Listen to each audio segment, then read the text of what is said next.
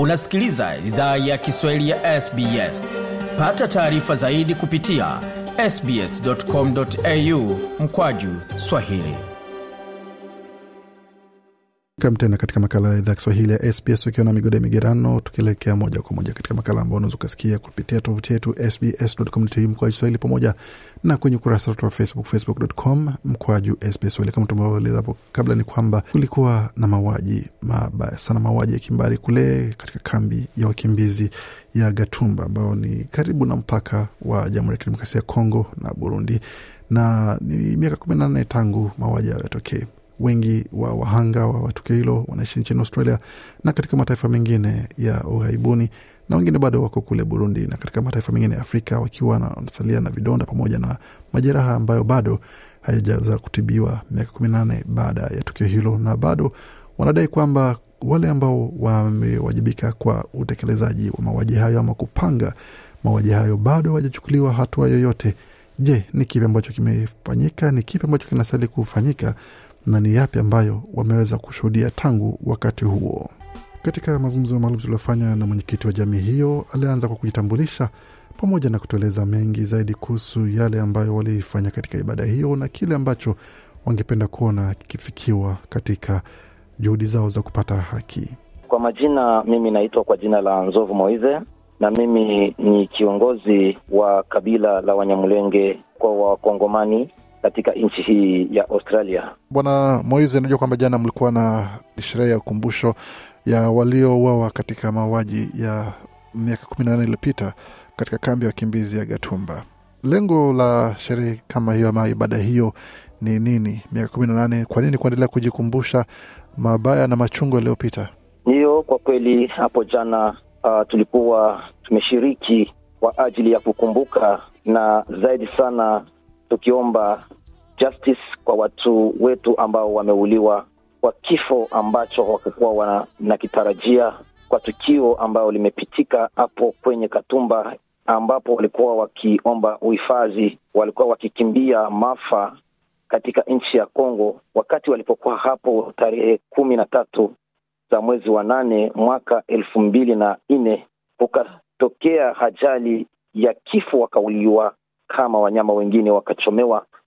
Hii ni miaka kumi na nane kabila la Wanyamurenge likiwa na huzuni, likiwa na machungu, na ndiyo sababu tumekutana kusudi tupashe kukumbuka, na sio kukumbuka tu, bali ilikuwa na lengo la kuomba justice kusudi sauti yetu isikilike, hawa ambao wamefanya maafa kama hayo ya kimbali wapate kufuatiliwa na wapate kujibu kwa ajili gani wamefanya mambo kama hayo, kitendo cha unyama. Na Bwana Mwezi, umezungumzia neno la justice ama haki mara kadhaa tayari katika mazungumzo haya. Je, ni haki aina gani ambayo mnataka ifanyike na ni dhidi ya nani? Haki ambayo tunahitaji ifanyike, tunahitaji haki ifanyike, wafuatilie hao watu wamefanya kitendo kama hicho, kusudi wapashwe kuuliziwa kwenye mahakama. Je, watu ambao wanahusika katika tendo hilo wanajulikana ama ni watu wasiojulikana? Hao watu wamoja wanajulikana, kuna ambao wamejulikana ambao ni wamojawapo katika nchi ya Burundi kama Pasteur Habimana na Agathon Rwasa, na wengine walikuwa bado kujulikana vizuri, lakini kufuatilia gisi wame imeonekana walikuwa wengine ambao walikuwa wakitoka katika nchi ya Kongo. Ndiyo kusema tunaomba kusudi hao watu wajulikane kama ni wanani na wapate kuingia kwenye mahakama. Bwana Moise, umetaja majina mawili tayari hapo na ni baadhi ya viongozi ambao katika uh, bunge la Burundi kwa sasa. Je, kuna ushahidi wa kutosha kwamba kweli ni wao ndio walihusika katika tendo hilo la kinyama ama ni tuhuma tu? Kuna ushahidi kwa sababu mmoja wao mmojawapo kati yao amejitambulisha yeye mwenyewe kwa kuwa amefanya ajali kama hilo.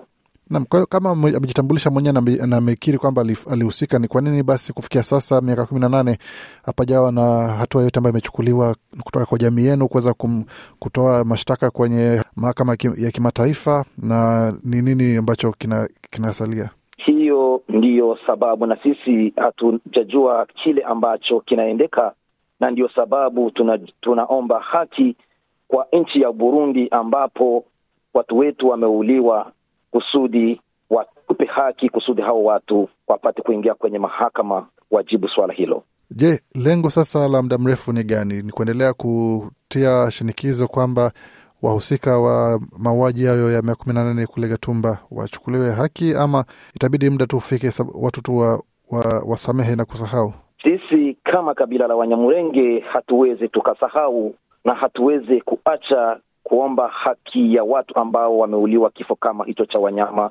Na hata hivi, unajua maafa kama hiyo ingali inaendelea katika kabila hili la Wanyamulenge, inamaanisha ya kwamba sisi tunaendelea kuomba haki ya watu ambao wameuliwa, hata wengine ambao wangali wanauliwa kwa saa hii, na hata government ya kwetu haijafanya kitu chochote hayo maafa ambayo yanafanyika yana kwa kabila la Wanyamulenge kama Wakongomani. Bwana Moise, ombi la haki linaendelea kutolewa katika mitandao mbalimbali mbali. Kila tunapogeukia kuna ombi hili ombi lile, lakini jamii zingine ambazo limefikiwa na tendo kama hili zinapeleka malalamishi yao katika mahakama ya jinai kule uh, Den Haag, uh, The Hague kule Uholanzi.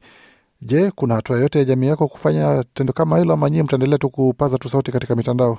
Sisi kwa niaba ya Wanyamulenge, sisi tunaendelea hata sehemu yoyote ambapo sauti yetu inaweza ikasikilike, na hata kwa Umoja wa Mataifa, kwa mahakama ya mataifa, kusudi hao watu wapate kujibu tendo hilo ambalo wamefanya, na hatuwezi tukaacha, tungali tunaendelea mpaka jibu lipatikane. Sehemu nzuri ya kumalizia mazungumzo hayo. Asante sana kuzungumza nasi na poleni tena kwa wote ambao walioathirika na tukio hili la kusikitisha mno. Asante sana Bwana Moiz hapo akizungumza nasi, mwenyekiti wa jamii ya Wanyamulenge wanaoishi nchini Australia, akizungumzia ibada maalum waliofanya hapo jana kuweza kutoa ama kukumbuka pamoja na kuwaenzi wale ambao waliopoteza miaka kumi na nne katika kambi ya wakimbizi ya Gatumba kule Burundi. Mengi zaidi kuhusu bila shaka unaweza kupata kwenye tovuti yetu ambao ni sbs.com.au mkwa Kiswahili. Na wapo kama makala ama mazungumzo haya yamekukera wala yameweza kukumbusha yaliyopita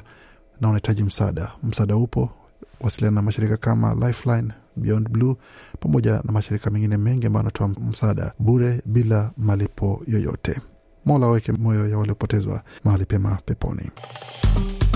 Penda, shiriki, toa maoni, fuatilia idhaa ya Kiswahili ya SBS kwenye Facebook.